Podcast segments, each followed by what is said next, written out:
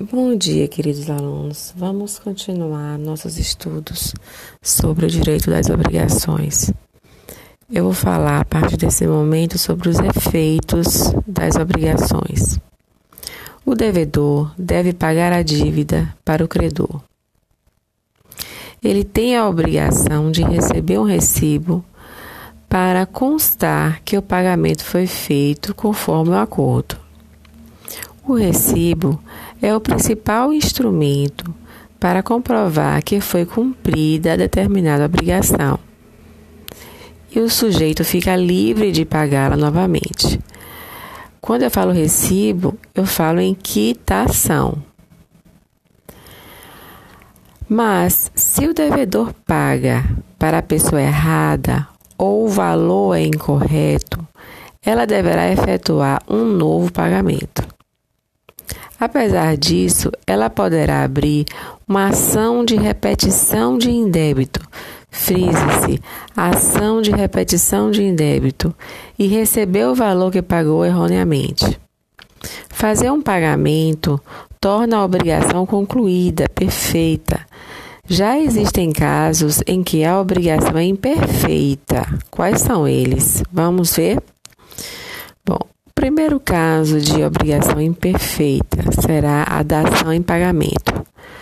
Quando o credor aceita receber outra coisa no lugar do pagamento, por exemplo, é uma espécie de dação em pagamento.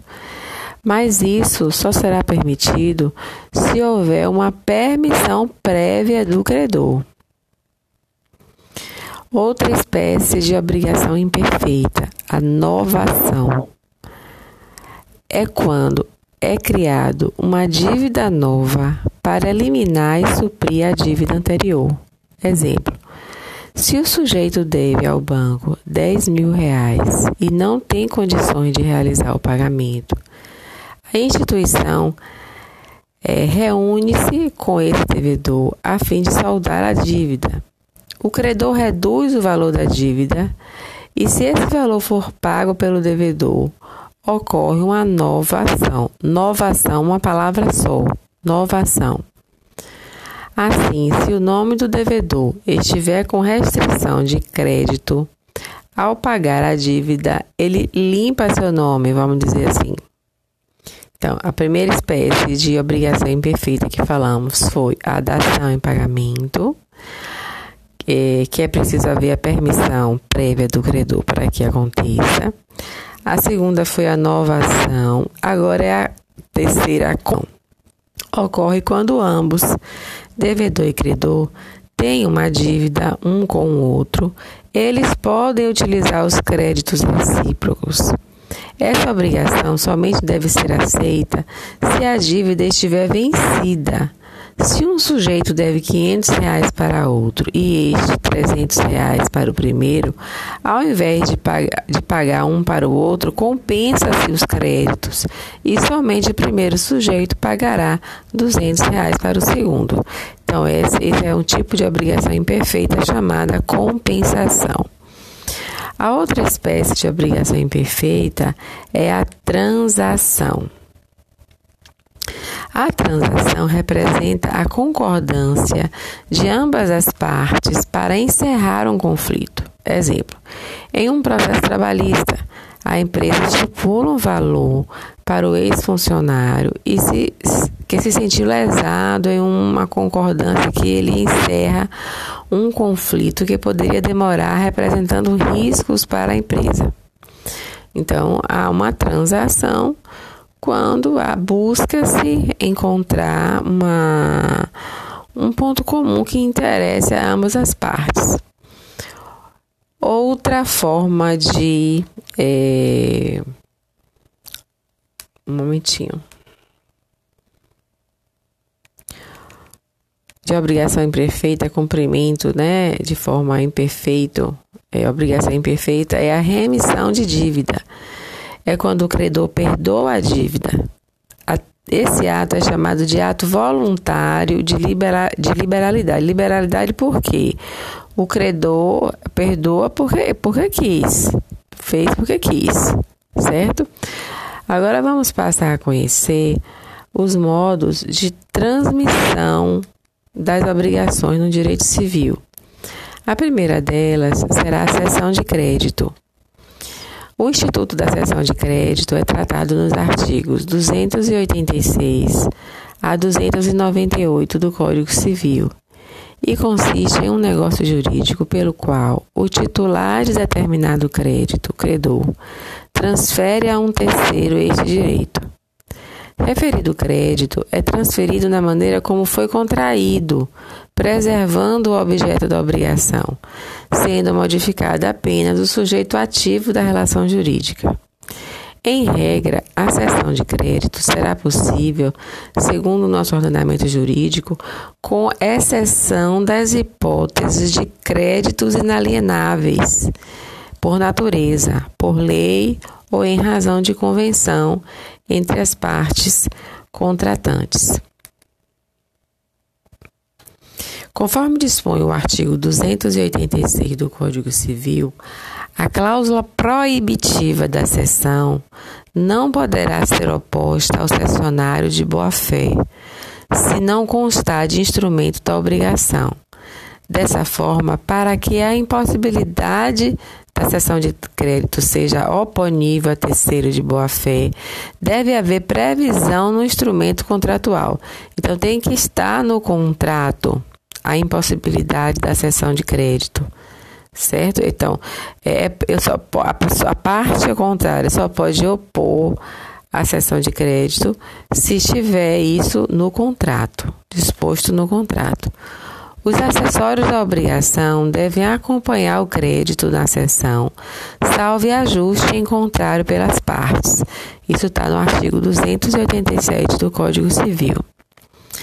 Deve ser juridicamente possível a transmissão de crédito Referida sessão poderia ser obstada pela natureza da obrigação, pela lei ou por convenção das partes.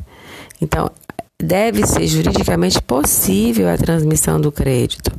Referida sessão poderia ser obstada pela natureza da obrigação, pela lei ou por convenção das partes. Em regra, é possível a transferência de créditos, devendo-se as exceções previstas no artigo 286 serem examinadas em cada caso concreto. Tendo em vista a cessão de crédito, é, constitui ato de disposição de vontade, há necessidade de plena capacidade do cedente e poderes específicos na representação, caso revele-se necessário.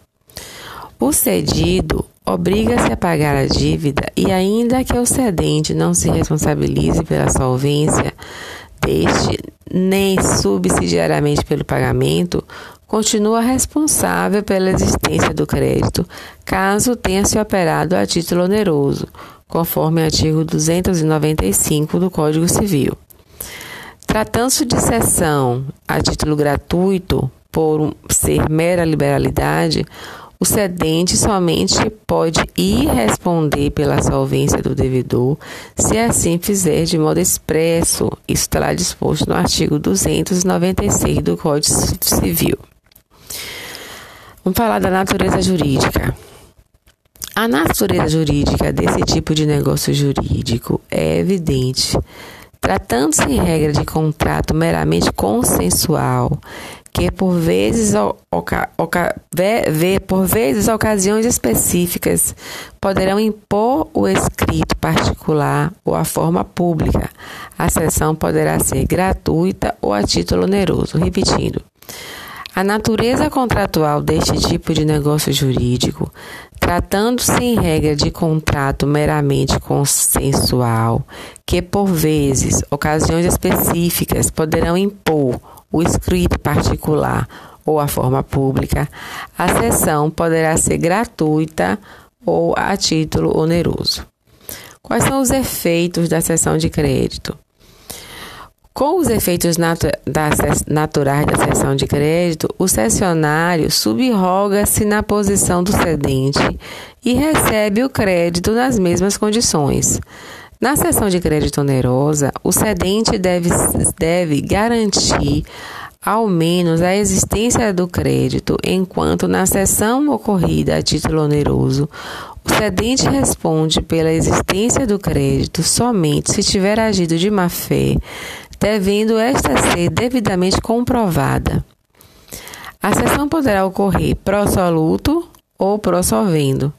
Na primeira, não perdura qualquer responsabilidade do, do cedente em relação ao crédito existente, o cessionário dá plena quitação.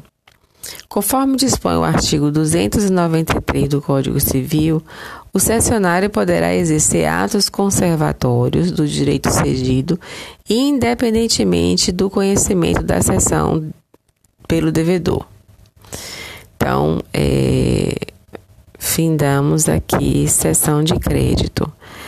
Eu vou pegar outro material para que a gente é, possa fazer uma breve síntese sobre essas, esses modos imperfeitos do cumprimento da obrigação e ainda sobre a cessão de crédito. Um momento. Gente, vamos lá, vamos continuar então. Sentido da expressão pagamento e seus elementos fundamentais. Em geral, a obrigação extingue-se por meio do cumprimento voluntário da obrigação. O que se quer é o adimplemento, não é isso?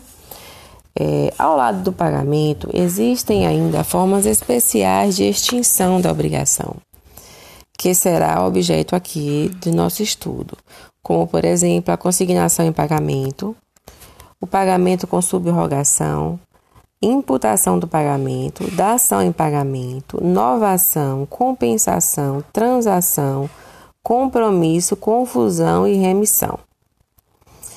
Aqui vamos estudar as condições subjetivas e objetivas é, legalmente exigidas para que o pagamento seja considerado válido. Qual a natureza jurídica do pagamento? Eu pergunto a vocês. Por que é importante é, nós sempre pensarmos, primeiramente, ao estudarmos o Instituto, identificarmos a sua natureza jurídica? Indagado a respeito da natureza jurídica de uma determinada figura, deve o estudioso do direito cuidar de apontar em que categoria se enquadra, ressaltando as teorias explicativas de sua existência, consoante já tivemos a oportunidade de falar em sala de aula. Assim, fica claro concluir que a natureza jurídica do contrato, por exemplo, é a de negócio jurídico uma vez que nesta última categoria se submete à referida figura, encontrando também aí a sua explicação teórica existencial, a teoria do negócio jurídico explica a natureza do contrato.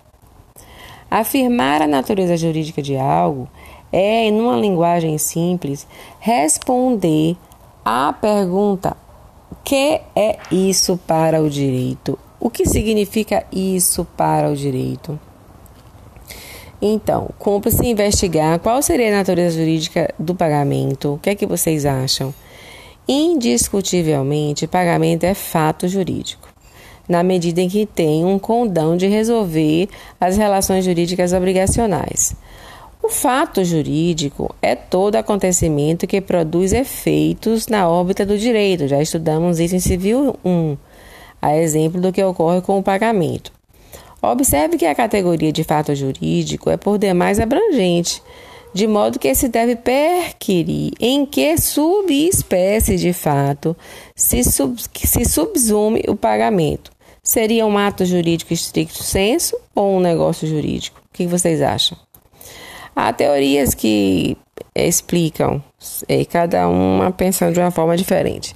Os adeptos da primeira subteoria, ato jurídico em sentido estrito, defendem que o pagamento é um simples comportamento do devedor, sem conteúdo negocial, cujo principal e único efeito previsto pelo ordenamento jurídico é a extinção da obrigação. A segunda subteoria, que considera o, o, pagamento um negócio jurídico, identifica no pagamento mais do que um simples comportamento, mais uma declaração de vontade, acompanhado de um elemento anímico complexo, o ânimo solvente. Dentre esses pensadores, há os que defendem a natureza contratual do pagamento, com o aspecto da bilateralidade do pagamento, que consistiria em um acordo liberatório entre as partes. Uma terceira vertente doutrinária, variante da anterior, por sua vez, afirma seu pagamento negócio jurídico unilateral, pois prescindiria da anuência da parte credora, o acipiens. Adotando posição intermediária, um jurista chamado Roberto de Rutiero afirma que o pagamento ora é negócio jurídico unilateral, ora é negócio jurídico bilateral. A verdade quanto à referida discordância é que a solução pode ser ora um negócio jurídico unilateral, ora um negócio jurídico bilateral, conforme a natureza específica da obrigação. Quando ela consiste numa omissão e mesmo consiste numa ação, não é necessária a intervenção do credor. É, pelo contrário, necessário seu concurso. Se a prestação consiste num dare, for, é, é obrigação de dar, né? Pois neste caso, a aceitação do credor. Na opinião de Pablo Stouze e Rodolfo Pamplona, não se poderá adotar posição definitiva a respeito do assunto. Somente a análise do caso concreto poderá dizer se o pagamento tem ou não natureza negocial, e bem assim, caso seja considerado negócio, se é unilateral ou bilateral. Pretender impor uma categoria determinada como verdade absoluta é esforço intelectual infecundo e poderá levar o intérprete a erro. Eu também concordo. Mas o né, gosta muito de estar tá se estendendo e tal, enfim. Quais são as condições subjetivas do pagamento? De quem deve pagar? Diferentemente do que se possa imaginar em uma primeira abordagem, não é apenas o devedor que está legitimado para efetuar o pagamento. De fato, em primeiro plano, o sujeito passivo da relação obrigacional é o devedor, ou seja, a pessoa que contraiu a obrigação de pagar. Entretanto, segundo a sistemática do nosso Código Civil, também poderá solver o débito pessoa diversa do devedor, quem, terceiro, é, esteja ou não juridicamente interessado no cumprimento da obrigação, da existência do terceiro interessado e do terceiro não interessado. Né? Então, quem seriam essas pessoas? Quem é o terceiro interessado? Entenda-se por terceiro interessado a pessoa que, sem integrar o polo passivo da relação obrigacional base, encontra-se juridicamente adstrita ao pagamento da dívida, a exemplo do fiador, que se obriga ao cumprimento da obrigação, caso o devedor direto, o afiançado, não o faça. Outro exemplo de terceiro interessado nos é dado pelo jurista Álvaro Vilaça. É o caso, como foi referido, do subinquilino que, em razão de cessão pelo inquilino que lhe foi feita do contrato de locação, corre o risco de ser despejado por falta de pagamento e não liquidar os aluguéis em atraso. Note que o terceiro interessado poderá, caso ao credor se recuse injustamente a receber o pagamento ou da quitação regular, usar dos meios é, conduzentes à exoneração do devedor. Como, por exemplo, a ação de consignação em pagamento. Ora, se o credor não quer receber e você quer pagar, você, como é que você faz para se assegurar? Entra com ação de consignação e pagamento. Por isso, não é lícita a recusa do credor que exige receber pagamento das mãos do próprio devedor. Por quê? Porque não é lícita. Ele é obrigado a receber. Se ele não receber, cabe ao devedor, então, ingressar com ação de consignação e pagamento para se preservar. Pode outro sim o adimplemento da obrigação ser efetuado por terceiro não interessado. Quem é o terceiro não interessado? Trata-se de pessoa que não guarda vinculação jurídica com a relação obrigacional base, por nutrir interesse meramente moral. É o caso do pai que paga a dívida do filho maior, ou do provecto amigo que honra o débito de um compadre. Tais pessoas agem movido por sentimento de solidariedade familiar social, não estando adstrita ao cumprimento da obrigação.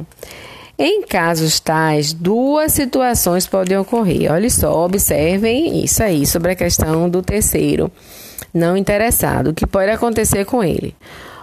A primeira situação: o terceiro não interessado paga a dívida em nome e em conta do devedor. Onde está isso? Artigo 304 do Código Civil. Neste caso, não tem a priori o direito de cobrar o valor que desembolsou para solver a dívida, uma vez que o fez não por motivos patrimoniais, mas por sentimentos filantrópicos pelo que pode, inclusive, lançar a mão dos meios conducentes à exoneração do devedor, a exemplo da consignação em pagamento. É o caso mencionado do pagamento feito por pais, filhos ou amigos, em que o móvel subjetivo do indivíduo, ou seja, o que motivou o móvel subjetivo é a motivação, o que motivou o indivíduo foi a solidariedade, o bem-querer, o gostar da pessoa, querer tirar a pessoa daquela situação. É, Registre-se, porém, que processualmente o terceiro não interessado, que paga a dívida em nome e em conta do devedor, deverá demonstrar sua legitimidade para fazê-lo, tendo em vista que a juizada postulação invocando o direito alheio da, de efetivar o pagamento e, ob, e obter a quitação, certo? Agora, olha outra situação. O terceiro não interessado paga a dívida. Agora, em vez de ele pagar na conta do devedor, ele paga em nome próprio. É o caso do artigo do 305 do Código Civil. Neste caso, tem o direito de reaver o que pagou, embora não se subrogue nos direitos do credor. É, conforme veremos, subrogação é expressão que traduz a ideia de substituição de tal forma, se o terceiro não interessado paga em seu próprio nome, poderá cobrar do devedor o que pagou, mas não se substituirá ao credor.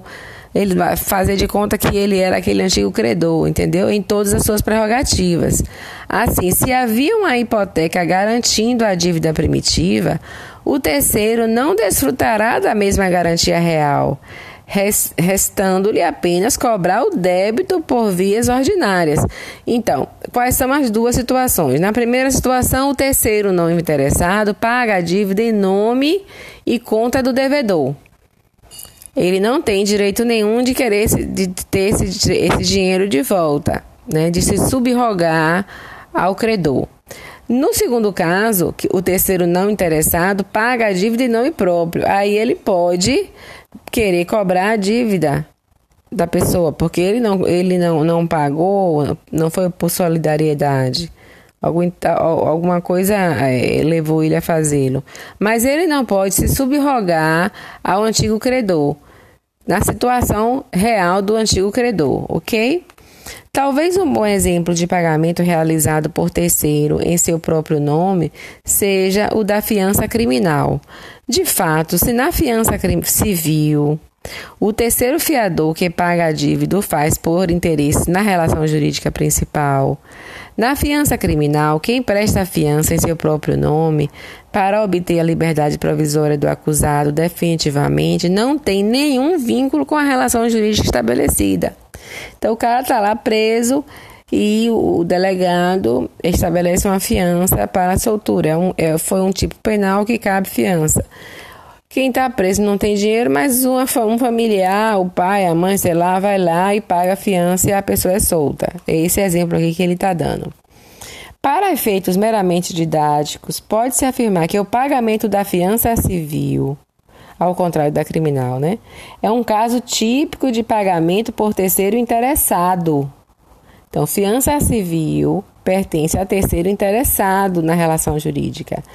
Mas o pagamento da fiança criminal de um exemplo de adimplemento por ter, é, é, exemplo de, de adimplemento por terceiro não interessado, que, é, que terá o direito de ser ressarcido do valor no caso da quebra e perda da fiança. Entenderam? Registre-se por óbvio que a fiança criminal pode ser prestada pelo próprio afiançado, sendo o pagamento por terceiro situação excepcional, enquanto a fiança civil é prestada necessariamente por terceiro. Uma importante observação, entretanto, deve ser feita. Não é algo muito comum alguém se predispor a pagar a dívida de ninguém. Por isso, o direito não ignora que pessoas inescrupulosas, movidas por razões egoístas, ou sei lá quais, poderão valer-se da legitimidade conferida ao terceiro não interessado para se tornarem credores do devedor, piorando a situação econômica deste.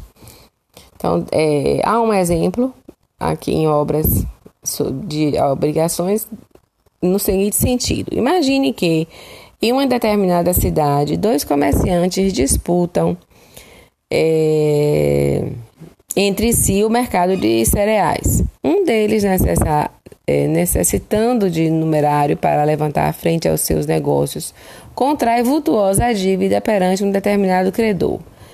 Não conseguindo adimpli-la no vencimento, embora ainda não, não estivesse insolvente, o seu concorrente, ciente do fato, paga a dívida, tornando-se seu credor. Ora, em tal caso, é indiscutível que a situação do devedor fique agravada, uma vez que terá muito mais dificuldade de solver amigavelmente a obrigação, sem mencionar o fato de que o seu desafeto, o novo credor, poderá macular sua imagem na praça, alardeando informações falsas acerca da sua situação econômica.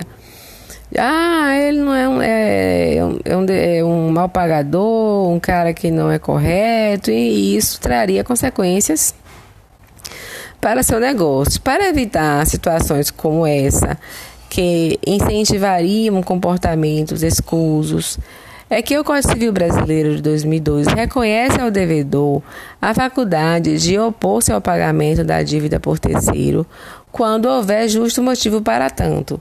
Então, no artigo 306 diz o seguinte: o pagamento feito por terceiro, com desconhecimento ou oposição do devedor, não obriga o reembolso àquele que pagou, se o devedor tinha meios para ilidir a ação. Ou seja, havendo desconhecimento ou a oposição do devedor e o pagamento ainda assim se der, o terceiro não terá o direito de reembolsar-se nos termos do artigo 306 do Código Civil, desde que o devedor, obviamente, disponha de meios para solver a obrigação. Parece-nos, porém, a bem da verdade, que nessas hipóteses do artigo 306 nasce para o terceiro uma obrigação natural atípica, pois se houver o pagamento, o ressarcimento do devedor ao terceiro, não há que falar em enriquecimento indevido. Em nosso entendimento, portanto, a recusa do devedor poderá ter fundo moral, como no exemplo acima, em que se pretende impedir a sua humilhação, não obstante a oposição possa também assentar-se em razões essencialmente jurídicas. É o caso, por exemplo, de a dívida não ser exigível por inteiro, de estar no todo ou em parte prescrita de promanar de negócio anulável, de existir possibilidade da, de alegação da exceção do contrato não cumprido, que nós estudamos no semestre passado. É, nos, é, e falamos nos contratos bilaterais, né, que possuem uma sinalagma, os contratos sinalagmáticos, a pessoa pode alegar a exceção do contrato não cumprido. Finalmente, cumpre-nos tecer breves considerações acerca do pagamento que importe transferência de domínio. Em tal situação, nos termos do artigo 306, por razões óbvias, o pagamento só poderá ser feito pelo titular do objeto cuja propriedade se pretenda transferir. Quer-se, com isso, evitar a chamada alienação a non domino, ou seja, aquela efetuada por quem não seja proprietário da coisa. Quem tem que pagar deve ser o devedor, quem tem que receber deve ser aquele que se coloca na condição é, é de vender, né? Quem quer adquirir, paga. Quem está vendendo, recebe. Se todavia se der em pagamento coisa fungível, não se poderá mais reclamar do credor que de boa fé a recebeu e a consumiu, ainda que o devedor não tivesse o direito de aliená-la. Neste caso, o verdadeiro proprietário da coisa deverá exigir não do credor de boa fé, mas do próprio devedor as perdas e danos devidas por força da alienação indevida, exemplificando. Caio, em pagamento de uma dívida, transfere a Tício a propriedade de duas sacas de trigo. Este, de boa fé, recebe e, e consome. Então, é, Tício, de boa fé, recebeu as sacas de cereais. Posteriormente, descobre-se que o cereal pertencia a Antônio, de modo que a alienação fora dada a não domino, exatamente como eu falei anteriormente. Em tal hipótese, Antônio deverá reclamar de Caio e não de Tício, que de boa fé né, agiu. Então, Caio deverá, é, Xisto, é, Antônio deverá reclamar de Caio e não de Tício perdas e danos devidos por força do prejuízo que experimentou, ok?